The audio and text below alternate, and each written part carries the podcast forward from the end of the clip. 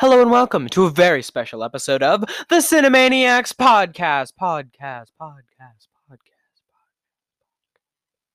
Hey guys, what's up? It's Aiden here from the Cinemaniacs, and I just wanted to take a moment to tell you uh, a little bit of what's going on.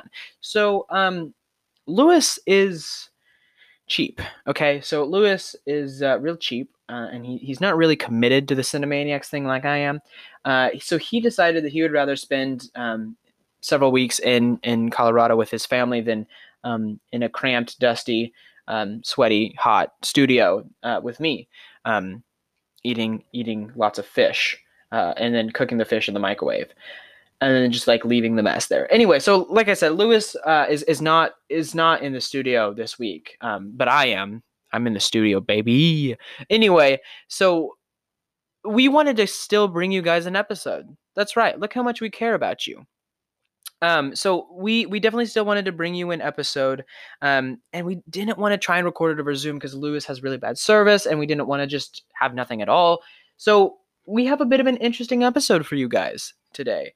Um, we Lewis has recorded his thoughts on the movie. He watched it and recorded his thoughts and sent them to me. And so I'm going to be playing those intermittently throughout the the um, my my sort of summary of this, uh, and and we're just gonna randomly hear Lewis's thoughts. And you know, some of them are funny, some of them are, are thoughtful, but they're all really good. I, I very much uh, I, I very much uh, enjoy this format. I think it's really fun. I hope that Lewis will be back again soon. But uh, up until that point, uh, I hope you guys enjoy this. So um, we're just gonna have a little bit of music playing in between now and, and the, the rest of the intro. So uh, here we go.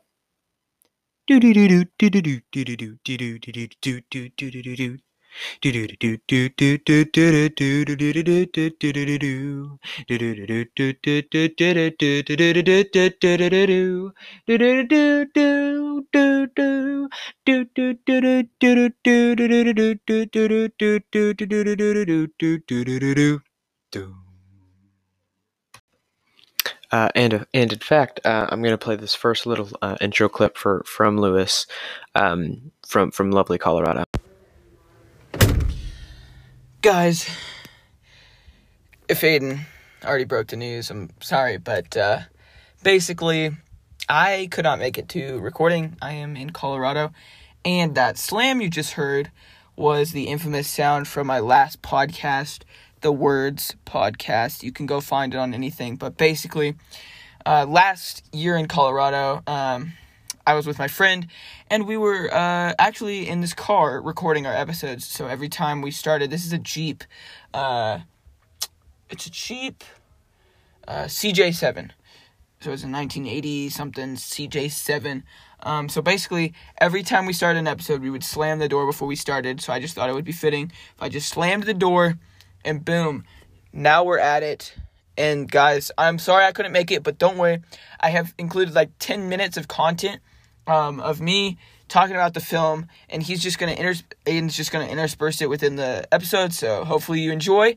Um, this is kind of a different episode. I mean, but it's still gonna be good. It's still gonna be good. Really, you're gonna get an Aiden centric episode uh, this week, and maybe next week. We we haven't really figured it out. We may have something cool coming up for you guys. Um, well, I mean, we think it's cool. You guys might be like, no, never do that again. Stop that immediately. So you guys will just have to tell us what you think. Um, I'm sure the amount of listeners, uh, the, the amount of listens that the show will get next week, I'm sure that that will also be an indicator of whether or not we should try that format again. Um, but yeah, I mean, let's see, what all do I need to say at the top of the episode? Um, it, it's really odd trying to record by myself. I'm literally just sitting in a closet talking to myself, um, my face pressed up against the screen. Um, yeah, so I, I mean, I don't really have a lot of, of other things to say. You guys are gonna get a lot of really nerdy um, analysis and crap uh, from the from this uh, from your favorite Cinemaniacs host. So I think that there's a lot of new films to talk about. Of course, we have Cruella coming out, or it's already out, I should say. Um, it, it came out, um, I want to say the 28th, I think, the 28th of May, 29th of May. So, um, I mean, it looks incredible. It's, uh, of course, humanizing a, a, classic villain, which, I mean, you can take of that what you will. Personally, I think that I just really like Emma Stone. That's why I'm into this. I'm also into like psychological uh, thriller dramas. So I, that's that's another reason I'm sort of into this movie. Um, but I mean, I, I just sort of have a have a have a bit of an issue with like trying to figure out how to humanize every single villain. Obviously, everyone has a story, um, but I mean, you know, sometimes we can take that too far. I think. Um, let's see, just loading up IMBD now. My connection is poopy. Um, bum, bum, bum, bum. Dun dun dun dun dun dun dun dun dun dun. dun. Did you guys know that the um, Tom and Jerry movie has a 32 Metascore? Awful, just awful. Walking Chaos, starring Tom Holland and Daisy Ridley, 38 Metascore. Awful, just awful. Um, I'm trying to see.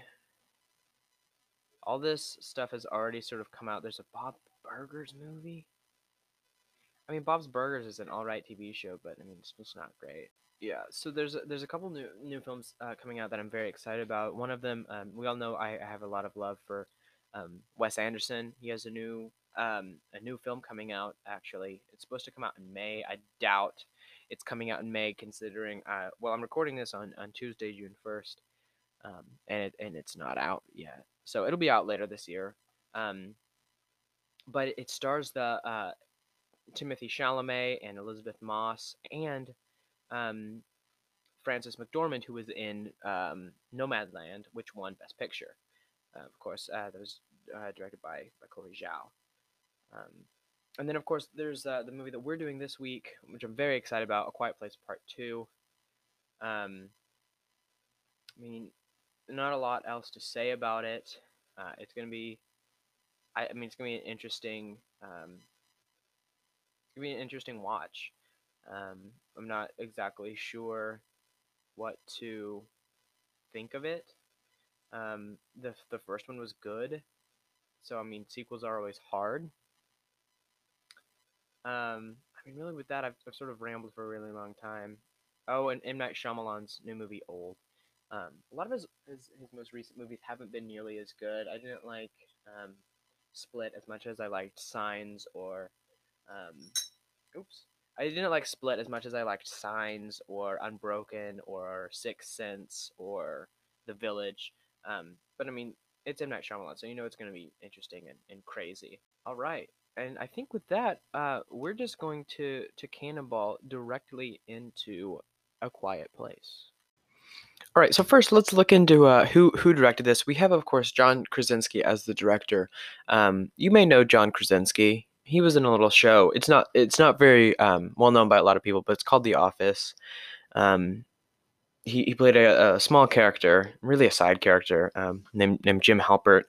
Um, that's probably his best known role. He was also in Thirteen Hours. Uh, weirdly enough, with the guy who plays Roy. Wink, wink. A little bit of uh, office humor for all my my Dunder Mifflin fans out there. Um, he he's also been in um, Jack Ryan on Amazon. Uh, I think he does a pretty good job in his directorial debut. Um, actually, he might have directed a couple episodes of The Office as well. I can't quite remember. Um, the the writers are uh, mostly people I've never heard of. Um, we have Bryan Woods. Uh, he wrote. He was one of the the writers of the screenplay. Um, it looks like he's also a writer on, on Quiet Place Part Two, and then of course we also have uh, we have um, Scott Beck, and it looks like he and it looks like he and Bryan Woods have have written on some sort of the same um, movies. So so he, Bryan Woods, Scott Beck, and John Krasinski all write. Um, wrote this together. The screenplay is by all of them. Really weird because when you look at John Krasinski, um, even in his bio, uh, his his bio on IMDb mentions Jim Halpert. Like that's sort of the first thing that it mentions. So, um, like I said, very well known for for that role. Starting in this, we have, of course, John Krasinski. You know who who of course he plays in this. Uh, but we also have John Krasinski's wife. Her name uh, it's uh, Emily Blunt. Her, uh, her Emily Blunt. You know she's in all of these different films.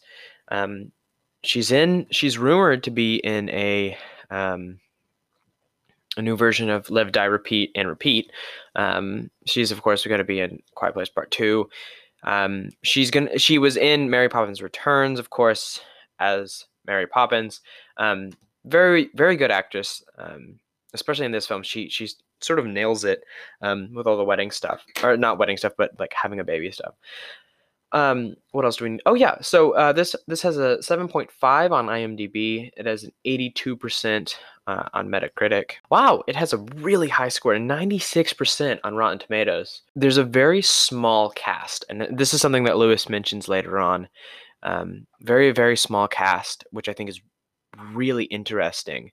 It, it's it's sort of super tight knit, super close uh, together, and I, I really appreciate that. It's like it doesn't need too many people. It doesn't need too much. Um, it doesn't need to have that much going on. You know what I'm saying? Like this is a small, isolated story about a family um, that you know they're together. They um, and like that's really the theme of this is of this movie is family and, and is um, the sort of uh, affectionate love for family. Um, and so Lewis does uh, in his in his um, some of his stuff. He um, occasionally we go will go into uh, narration and occasionally he just has thoughts. So in the in the moments wherever he's doing less narration, more thoughts, I'll do a little bit more narration. Uh, but whenever he's um, sort of moving it along, I'll I'll be doing that, and I'll, also be providing a little bit of backstory as well. Um, so so just before I uh, cue up this this first Lewis clip, I want to um, uh, so it starts off on uh, on day eighty nine, and this family is um all, they're throughout this um uh, they're in this empty town, which is really cool. Um, we don't really have time to go into it now, but uh, you guys should look up pictures of liminal space, and that's sort of what this reminds me of. This idea of liminal space, um, sort of emptiness. Um, so they're they're looking for some medication for their oldest son, Marcus. Um, this is Evelyn um, Abbott. Uh, so she she gives uh, uh, she gives Marcus, uh, Evelyn gives Marcus some of the medication and uses sign language to reassure her deaf daughter Regan um, that her brother is okay. Regan checks on uh, her younger brother Bo, who dies really quickly. Really, really sad stuff. Lewis will get into that in a second. Um, who's drawing a picture of a rock on the floor? He sends Regan a rocket. That's how we'll get away. And there's something so sweet and innocent about that that just is so much more heartbreaking. Um, so they like uh, Lee, you know, uh, finds out they have this toy and he gets frustrated because he's like, they're, going to find you and they're going to kill you. But then Reagan, of course, gives him the two um, AA batteries back. And this is what's about to happen is probably the most, second most emotional, poignant uh, thing that ever happens is that their son dies, of course, because he, he turns on the rocket. And it's, it's really interesting because that's the first real sound that we hear right? Like that's we just hear the rocket powering up, and you it's this wonderfully directed scene.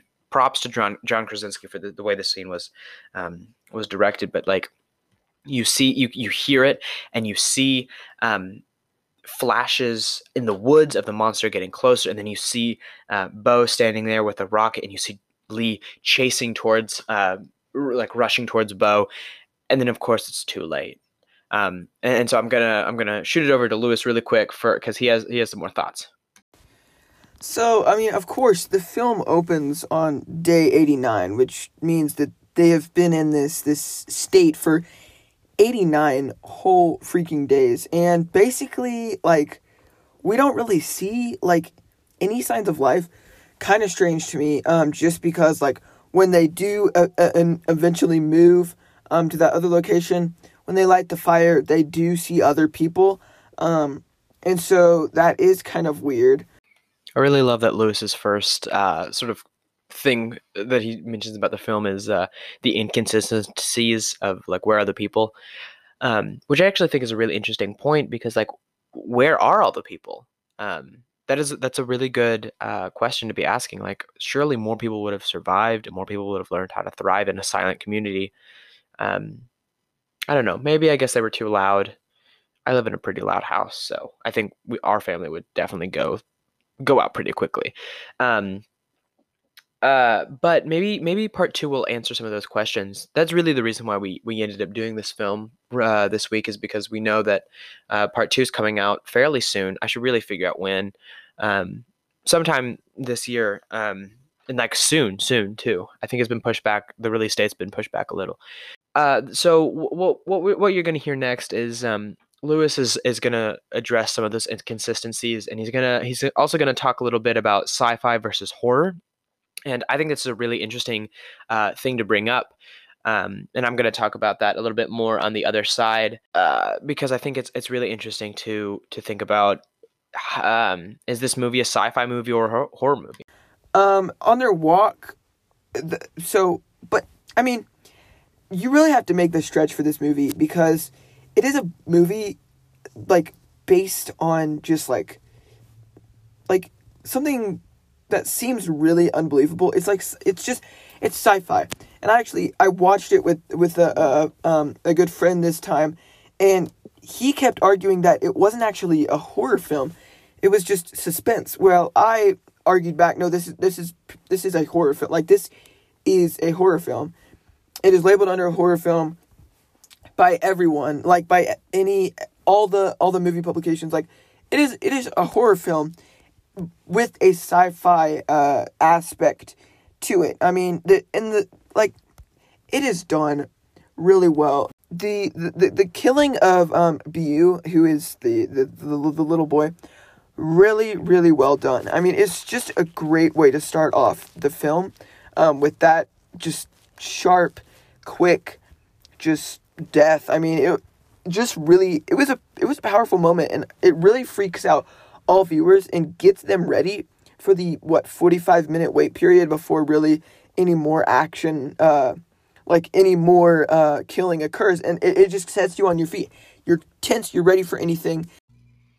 Yeah so i think lewis makes some interesting points here. Um i am interested to, to know who is the who, who's the friend that he, he was talking to if it was if it was um friend of the pod um it guy jack um because i think that's a really interesting point is that like I mean, on one hand, does it matter whether or not we define this as a horror movie or a suspense movie? And I think it does because I think it I think it's important to know what genre you're working with. I am more inclined to put this in the genre of horror movie um, rather than suspense. I think it's a horror movie that utilizes classic suspense tropes, but I don't think that I, I definitely am still thinking it's a horror movie. Um, when I think about um, when I think about classic horror, I think about um, things like uh, which it's it's actually being remade, but Candyman, um, and I think about more modern, um, also Jordan Peele films, um, but Get Out and Us. And when I think of suspense, I think about more contemporary things like Alfred Hitchcock's The Birds or um, Psycho or North by Northwest, which are scary films. Um, but they're not horror films. Uh, even though people get murdered, um, they're not they're not classified as horror films. They're classified as suspense. And I think that okay, so you may still be wondering why does this matter? I mean, it's just you know, it's just a it's just a name, right? No, but I think it matters because what we talk about, like, because it changes how you think about the movie. If you think about this as a horror movie, you're going to watch it differently than if you think about this as a suspense movie. Um, you may have certain like predisposed ideas about it. Um, versus uh, like like you might have certain predisposed ideas about the, the horror film versus about um, a, a, suspense film. Anyway, sorry that that's me being pretentious and um, thinking thinking way too much about it. Shocker there, I know. So, um, but I also really like what Lewis said about um, the death of the film, like drawing you in and then keeping you there for the next 45 minutes before any action happens because um, I think that that I, I, agree like that's a that's a mark of a good film is that it's, it's able to like hook you in and keep you there while it it goes through some of the I mean for lack of a better term some of the slower parts and some of the, I mean, the what we see for the next 45 minutes or so is like these more emotional um, aspects of the film. Like we find out um, the relationship between um, between Evelyn and Lee is and then that it's strained and she doesn't feel like her father loves her. Um, and and like and, and, even that he blames her for the death of their child um, and and her her younger her, her younger brother Bo which I think um, I think Lewis said was was Boo B B B B B B uh, I think is how Lewis pronounced it earlier um, so guys, roast Lewis for saying it like that. It, it's definitely Bo. Um, so moving on, it, it's day uh, uh, 472 and uh, the the Abbotts are on their uh, at home on their family farm. Lee's in the basement of the farmhouse. I do wonder if they stole the farmhouse. Like, I wonder if they like lived in like an apartment, and like once everyone died, they're like, "Oh, solid. We have this nice big farmhouse." Probably not. They probably lived there for a long time. Um, so you know, Lee is doing surveillance, and I really love this scene because we get to see a little bit of the lore of the story. Um, and I remember the first time I watched it, I think it was couple months after it came out, and and all I can think of like it was, is there going to be a sequel? Because there's a lot of stuff left to be uh, unexplored. So we see a couple. Um, we see a couple notes that he has that include like blind, attack sound, and armor. Um, so uh, okay, so we continue thinking. Um, we we see that um, they're they're preparing for um, they're preparing for uh, the birth of, of their next kid. That we find that Evelyn is pregnant, uh, and Lewis sort of goes into this. Lewis will go into this in the next little section, but we find out that he's pregnant and that they have to prepare so carefully. We, we have to they have to prepare so so carefully for um, the, the the birth of this baby so they don't all get eaten by these aliens. So we, we sort of uh, look in the basement, and then there's this really sweet scene that I can't stop thinking about, and I've been thinking about for a long time. Um, it's the scene where they're dancing uh, to a Neil Young song. I think it's Harvest Moon, but I could be wrong. Somebody correct me if I'm wrong. So Evelyn comes down the stairs. They share this moment where they smile at each other and then they dance. And there's something so there's something so sweet about that. So next, I'm gonna let Lewis talk a little bit about um, the the overall atmosphere of the um, of the film, and I think it really talks about what we sort of mentioned earlier, um, with with the sort of tenseness and the um, like where we would classify it. So they knock over this lantern, um, and this is kind of like the another set you off point. It's another one where you're just tense on your seat, waiting for someone else to be killed, but no one else is killed. So yeah, feeling tense, feeling intense. Um, so what you're about to hear next is is I thought about making this a bloop, but uh, it's so it's so funny and it's it's very Lewis um, to to point this out. But um, Lewis sort of lo- loses his mind just a little bit about the the corn and how and how perfect um, how perfect the corn is. So I, I do have um, about 36 seconds of, of Lewis talking about corn that I just want I just want to talk about for a minute. There is one thing though that just really really confused me. He has perfectly rowed corn stalks. You realize how much work that would be to get perfectly rowed corn stalks? Well, I do. You have to row them with a machine. You, like it was just perfect. You got to do it with a machine, and machines make sound.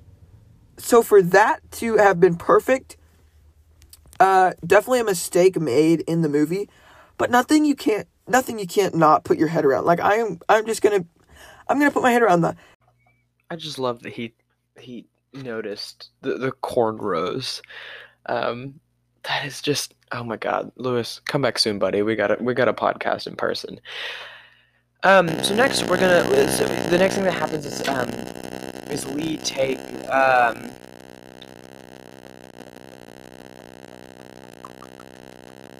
where where sorry I lost it um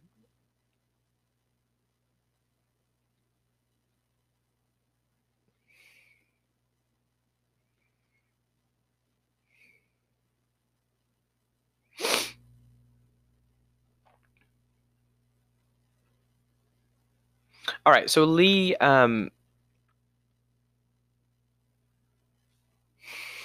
So Lee uh, ha- has Marcus uh, come with him uh, on this little excursion. Lewis calls it a fishing trip, I believe. Um, but so so Lee sort of forces uh, forces um, Re- Regan, who who Reagan, Reagan, I don't know, my man. It's it's not good for me to try and pronounce names, but um, so he he has her stay with his mother with with um Evelyn. Uh, she's checking her blood blood pressure. Her due date's in just a couple days, and she places this stethoscope on her abdomen, revealing a strong, healthy heartbeat. So like everything is looking good, and we know that in horror movies, if everything is looking good, stuff is about to happen. Sorry, I got the hiccups now. Um, so you know, uh, Regan uh, wants to go, and Marcus is actually scared um, she she runs to her room and, and tries uh, on new um, implant processor that she has, and they don't work, and she's just she's just devastated. Um, then she packs and, and leaves the farm. And then we sort of transition the scene, and, and Lee is taking his son to a river nearby where he teaches him making small sounds is okay as long as there are louder sounds nearby, which is an interesting I, I wonder if that's supposed to mean anything deeper. It's okay to do small things as long as there's a bigger thing around you to cover it up. Maybe I don't know. I, I don't think that that's something that we should all live by. I'll be honest. Robbing someone of, of, of five bucks is okay if you know your your buddy is robbing the bank for a hundred. Just saying, it's just that seems a little bit suspicious. Um, uh, anyway, um, there's this emotionally poignant. Uh, th- there's this emotionally poignant part when, when Marcus asks his dad why he he doesn't let Regan come, and if he blames her for what happened to Bo, um, because she blames herself. And, and Lee say that it says that it was no one's fault. Marcus tells him that if he still loves her, he should tell her that. dang, like seriously. What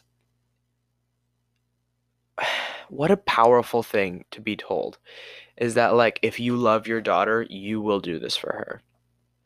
Like that's a tough thing to hear for sure. Um so so we also find out that um during this conversation, Regan has arrived at the walking bridge where a makeshift memorial has been constructed for Bo. Um, she unwraps the object from her dresser, and we discover it's the space shuttle toy. She then uses pliers to cut a wire, which enables the toy to light up without making any noise. Um, just like this is a literal representation of how much she still blames herself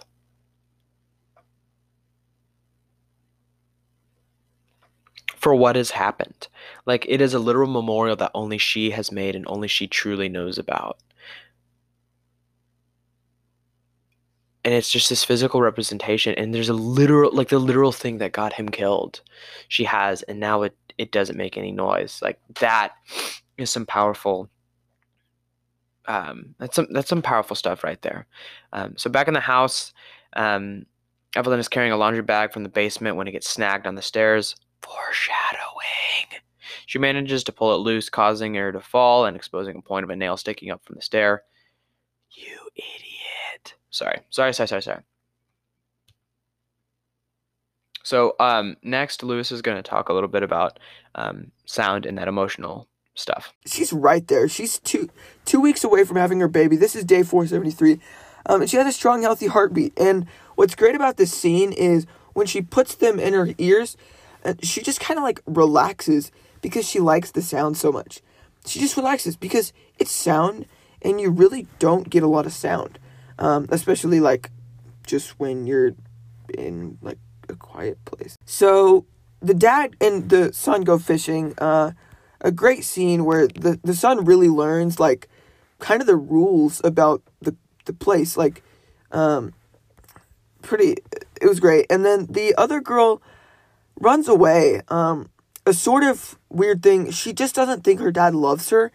She thinks that her dad blames her for what happened to the son. You you kind of you kind of did kill the boy, but it it so uh, just a little bit of background here is is Lewis um, sent me all these audio clips. It's like 12 minutes of unfiltered Lewis audio, and and there's just this this section in it, and you just heard it when he's like, "Well, you you kind of did kill the boy," and it it just cracked me up because it's like, it, it was just really funny because it's like on some level, yes, she was responsible for his death, but it's not as blunt as you killed the boy. And I just love Lewis that you were like, "Yep, you you you did. You killed him. You straight up murdered him." it made me laugh out loud. Um. So yeah. Um. Let me hang on. I I was stupid, and I gotta pull up IMDb. Dun Those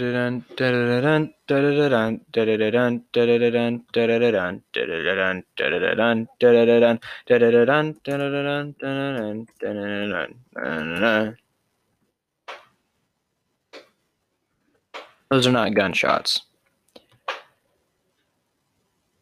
Hugh Jackman's in a new movie called The Reminiscence. He's kind of a dick. Gotta cut that.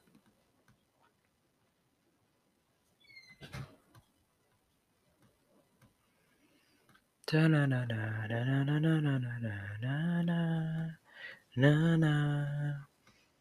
you do it do it over again? Give it a chance. Okay.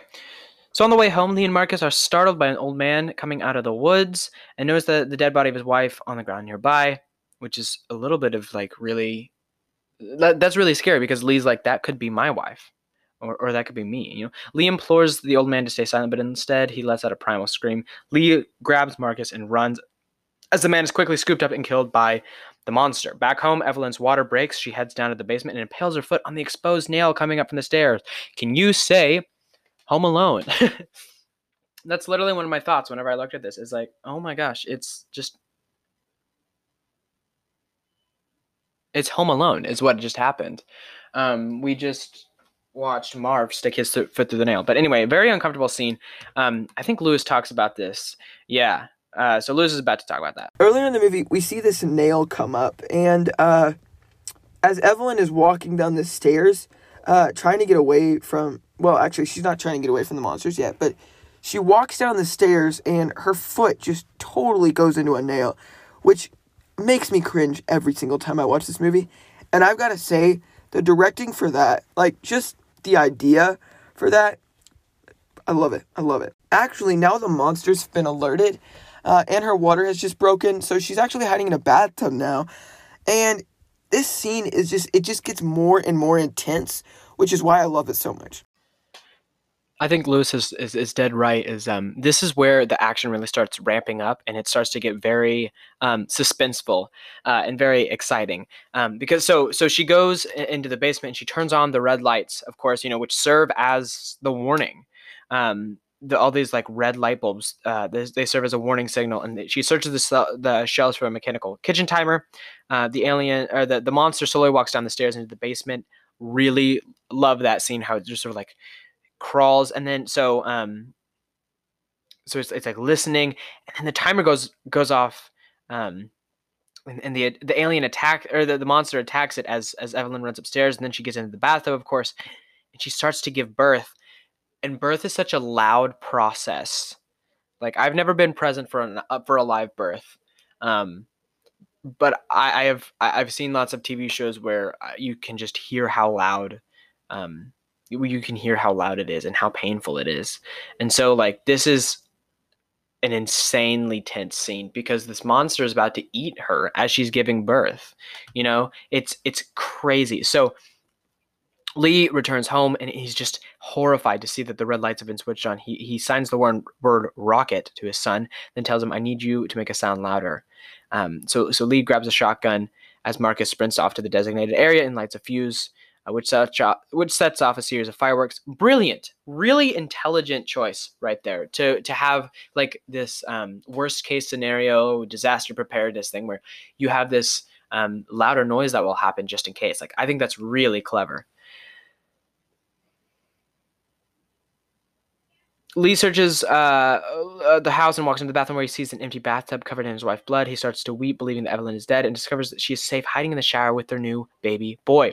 Marcus, meanwhile, is running back towards the house when he hears a monster. He makes a run for it. Uh, he makes a run for it into the cornfield, but runs straight into a tractor wheel, knocking himself unconscious. You know, honestly, I can't think of a safer place to be than unconscious in the cornfield because that means that like no one is going to be able to like you're not going to be making any noises. You're not going to be doing anything else other than being unconscious right? So i really i really think that that that's uh, an intelligent choice on his part. Um so Regan has returned home and she notices the me- the beam of Marcus's flashlight coming out from the cornfield, but cannot hear the alien coming up behind her. But as the alien moves closer, Regan's uh, implant processor starts producing a high pitched feedback, which uh, distresses the alien, causing it to run off. Regan finds Marcus and they retreat to the top of the uh, grain silo. And here, uh, Lewis has some thoughts about the grain silo. So here he is. Our old boy Louis. Louis Louis. Kind of weird that the uh, metal thing was so loose on that silo um, that they were just able to fall in. And then the metal thing kind of stays in the corn uh, even though they're sinking. The metal thing doesn't sink. Found that a little weird, but also I, I get it. Like I think I think it wouldn't sink usually, but I I don't know. Like there was just something off about that scene. Um, and yeah, so sort of moving on from that, they um they're, they're in the silo and, and both of them are drowning and, and Regan doesn't seem to think that her father is going to come for them. Um, Marcus signs, "Don't worry, he'll come for us," but Regan shakes her head, replying, "He'll come for you."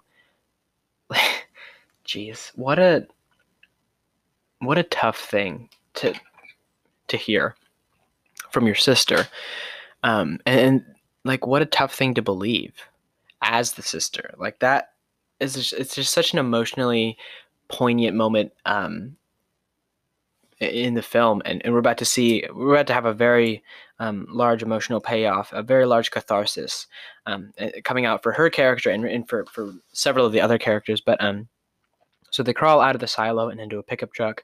Lee has arrived on the scene and grabs an axe, but is quickly attacked by an alien, which causes Marcus to scream. Upon hearing this, the alien heads for the truck and starts ripping it open. This time, when Regan's processor starts piercing feedback, she turns it off. Now the alien can safely resume its attack on the truck. Lee, who is badly eye contact, uh, badly injured, makes eye contact with his daughter and signs, "I love you. I have always loved you." He then lets out a yell to sacrifice himself to save the kids. They put the truck in neutral and roll back to the house where they reunite with their mother.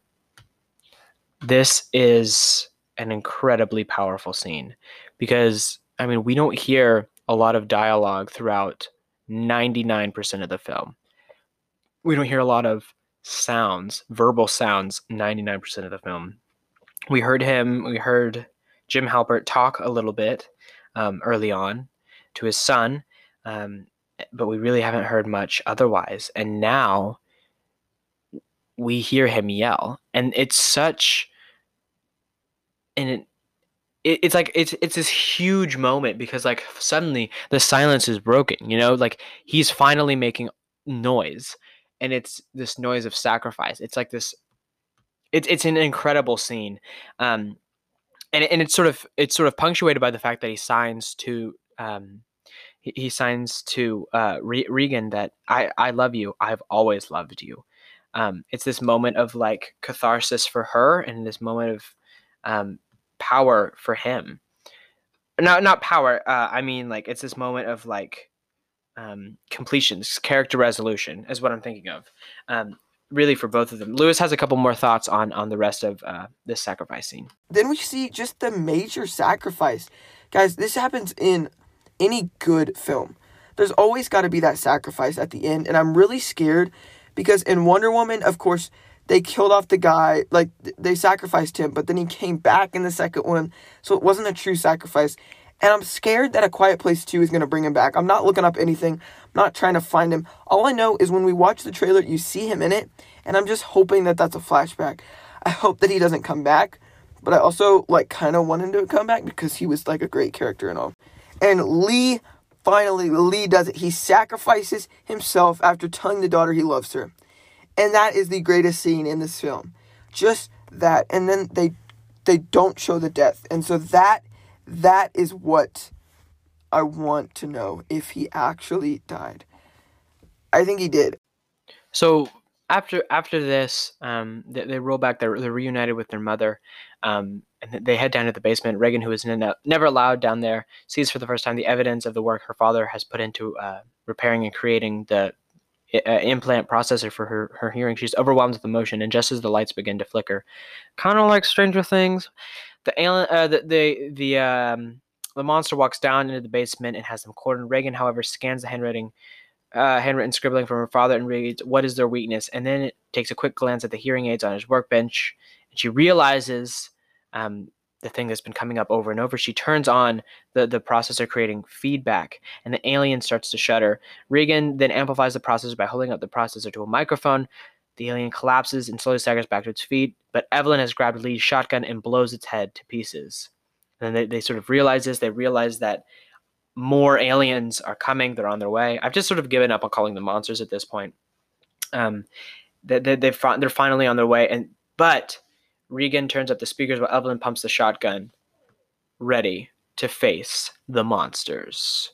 Chicka chicka chicka. And so that that's it. That's um this has been our episode on um on a quiet place part one in, in preparation for a quiet place part two we hope you enjoyed it uh, I, I hope you did. Um, we, we have a little bit of stuff left to do. Lewis is going to give you his final thoughts on the film, and then on the other end of that, I'm going to um, give you mine. So just, you know, strap in because it's Lewis talking for like seven minutes. So here we go. Kind of unrealistic that the whole U.S. military couldn't take it down, but then the mom just somehow can.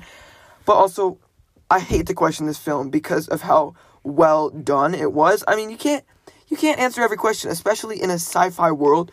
You really cannot answer every question, and that's what I love about this film. They don't desire to answer every question, they just go for it.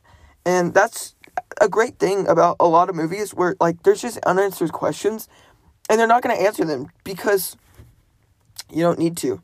Like, it's still a true and a good story. And this is one of the greatest horror movies I've seen, uh, personally, because of just how well it was um, produced. I feel like like it was just so well directed and acted. Um, I mean, you've got Emily Blunt, you've got the director himself, um, and then you've got the kid from Wonder, from uh, uh, uh, another film I forgot. Um, and you've just got this girl. Um, she's definitely in other things I just totally forgot. Um, and it's the small cast that really gets you, because if it's focused around this one family, it's way more gripping than a group of people, or like I feel like it's a lot more compelling and gripping. Really good. A really, really good and well made film. I mean, Aiden owns the exact film, so he owns like the DVD. Like, who buys DVDs anymore? But he owns it, and like, I want to own it because of how well and good it is. Um, what else did I? What else? Um, just just the idea of it is just really mind blowing. But it is something that could totally happen um, and I think like just the mind of the director was there, and he did sound a lot. It did it did make um, a lot of similarities with uh, uh, Stranger Things. Um, I thought it did, and so I don't know, but like put that aside, it's still a great film, and I'm gonna give this movie a 46 out of 50 Brad Pitts, guys. 46.888 out of 50 Brad Pitts. So yeah, thank you. I know that I barely, I, I didn't get too many clips um, in the episode, but thanks for uh, listening to this. Um, this is the Cinemaniacs. All right, and so guys, I think that just about does it for this week's episode. Um, thanks for bearing with us as we're as we're figuring out how to how to connect over long distances. Lewis, come back soon, buddy. We miss you. Um, this is a terribly hard thing to do with one person, and I'm sure that everyone has tuned out by now um, of this Aiden centric episode. I'm gonna say that I, I, have said that as many times as I possibly can, because um, it's all about me this week. Uh, I uh, hope you guys have enjoyed this episode of the Cinemaniacs. Like sincerely, guys, um, it's really great to to log on to Anchor religiously and check and see how many um, listeners we have, and, and those of you who have stuck around for so long. Um, thank you guys a ton. Um, I know that if Lewis were here, he would say something funny, probably, or you know, you know, funny or maybe slightly obnoxious. We, would have to see. But you know, you know Lewis, guys. You know Lewis. He's like, we I like to think of us as your your parents. Like Lewis and I are, are your parents and, and you know us really well and we know you guys really well. I don't know where this uh, analogy was going anymore. I, I, I should have just stopped it um, when I had the chance. Um, let's see what what what should I have said instead? I feel like Lewis and I are your great aunts who like to kiss you on the mouth. No, that's not it. Um, I feel like Lewis and I are your scary uncle at Thanksgiving who is like gets really crazy drunk and then talks about politics. No, no, that's not us either. You, you know what Lewis and I are? Lewis and I are um, the Ferris Bueller to your Cameron. Okay, how about that? Do we like that? Does that seem all right? You guys are our Cameron. We're your Ferris Bueller. We'll lead you on so many crazy adventures and tangents, but you guys really, in the end, have all the heart. You know, and there's something really beautiful in that, man. I've been podcasting by myself for too long, essentially sitting in a dark room and just sort of like just sort of like talking to myself and, and trying to be funny and failing. Um, but anyway, guys, yeah, sincerely, thank you all for, for tuning in, for listening. Uh, I hope you enjoyed this week's episode. Um, and again, we may have some some special things that we're going to be doing a little bit differently next week. Um, I really hope so. Personally, I hope it'll be um, a good episode. But with that, I think it's time to get into our social, social, social, social, social, social, socials.